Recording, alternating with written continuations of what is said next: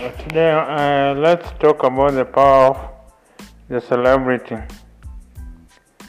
So, why is it that someone who is uh, 10,000 miles away, who appears only on your TV screens or on radio, why do they have such immense power over your life than your neighbor or your aunt or your cousin or your parents for that matter or your friends? So, this is one of the most alienating things about modern the modern communications and modern technologies. And someone that is 10,000 miles away shapes your life so much than someone who lives in the same realities as you and whom you could benefit from immensely because they have, they have gone through what you've gone through. They have experienced the ups and downs in life. In the olden African days, it is the aunts and uncles that were relied upon to provide counsel to your children. But that's not true anymore. Now it's just the celebrities. Someone who has a song, who has a TV show, who has a radio show.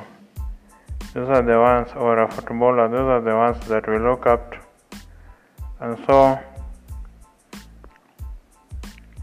while celebrities obviously are famous, that doesn't necessarily mean that what they say is uh, right. They too are human and vulnerable. But of course, there is a good side to some of them, not all some. Like, for example, the footballing great that is Didier Drogba, the international Ivory Coast and former Chelsea player. After playing for Ivory Coast, he knelt down and urged the both sides, the North and the South. That was in 2006. The North of Ivory Coast rebels and the Southern government forces that were fighting. He knelt down and urged both sides to uh, to have a ceasefire and stop fighting. And so, in part, he helped end the civil war, which ended shortly after. And that, and Ivory Coast football team was uh, one of the greatest unifying, one of the greatest unifying forces of Ivory Coast that made the civil war end. Or in Kenya and Ethiopia, despite the immense tribal competition in both countries, within both countries, when it comes to athletic competitions, they put aside their differences and and rally together in support of their great runners. And uh, a few weeks ago, there was a spark, a spat between uh, LeBron James, that is the NBA player, and calling for taking a political stand, calling for blacks to uh, water restriction measures for blacks to be uh, lifted. Water restriction is especially rampant among the Republicans, especially of minority voters. So LeBron James uh, tweets about politics a lot, and a Juventus player, I forget his name, tells him that politics is for uh, politicians are the ones who divide, celebrities unite. So you have this immense power of celebrities that can be used for good or bad. But I would, uh, I would have a sweet spot between following a celebrity but understanding their limits. I think that's what we need to do to follow, but their limits because they may, they may have come from a poor background or the same background as us, but their reality now is one of riches and entitlement. which is so much different from the reality of uh, your uncle or your cousin or your parent or your friend. These ones live the same reality that you live. So I think the exceptions, people like Didier Drogba, who is able to unite a whole country, are exceptions rather than the norm because I think most celebrities are self self absorbed because once people start praising you, then I think somehow not even praise. Once people worship you, I think it gets into your into you and you begin to feel self-important. So I think that's what happens to celebrities or anyone that is famous and rich for that matter.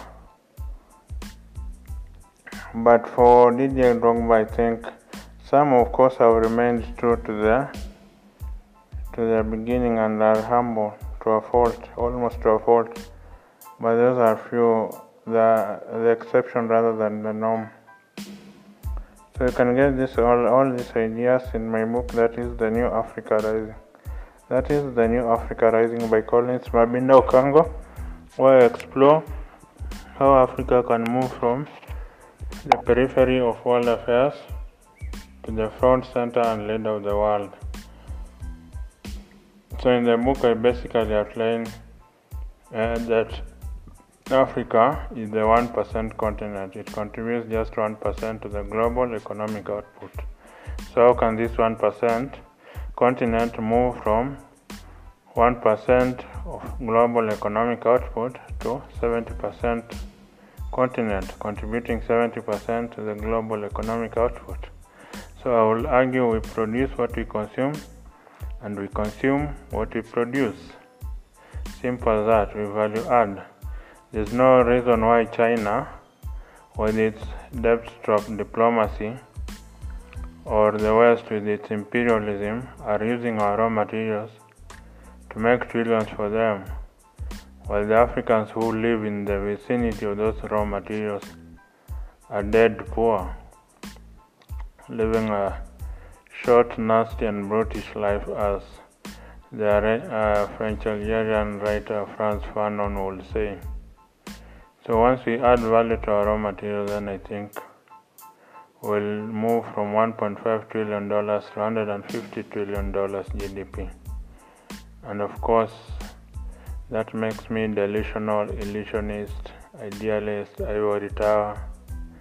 I need to see a psychiatrist sort of a person because how can you dream of being seven times larger than the economy of the United States within the next 25 years? But the best of ideas often start off as a mad, crazy person past it. So you can get these ideas in my book that is The New Africa Rising by Collins Mabinda Okango. It's available on Amazon.com for only $4.99. Copy and paste it into your web browser and begin reading your first 20 pages for free. And if you like the feel, tone of the book and its outline of the promise and potential of Africa, make a purchase of only $4.99. So that's the new Africa Rising by Collins Mabinda Okango. Also get these ideas in my website www.mabinda.com. That is www.mabinda.com. Mabinda is M A B I N D A. That is M A B I N D A. www.mabinda.com. Thank you.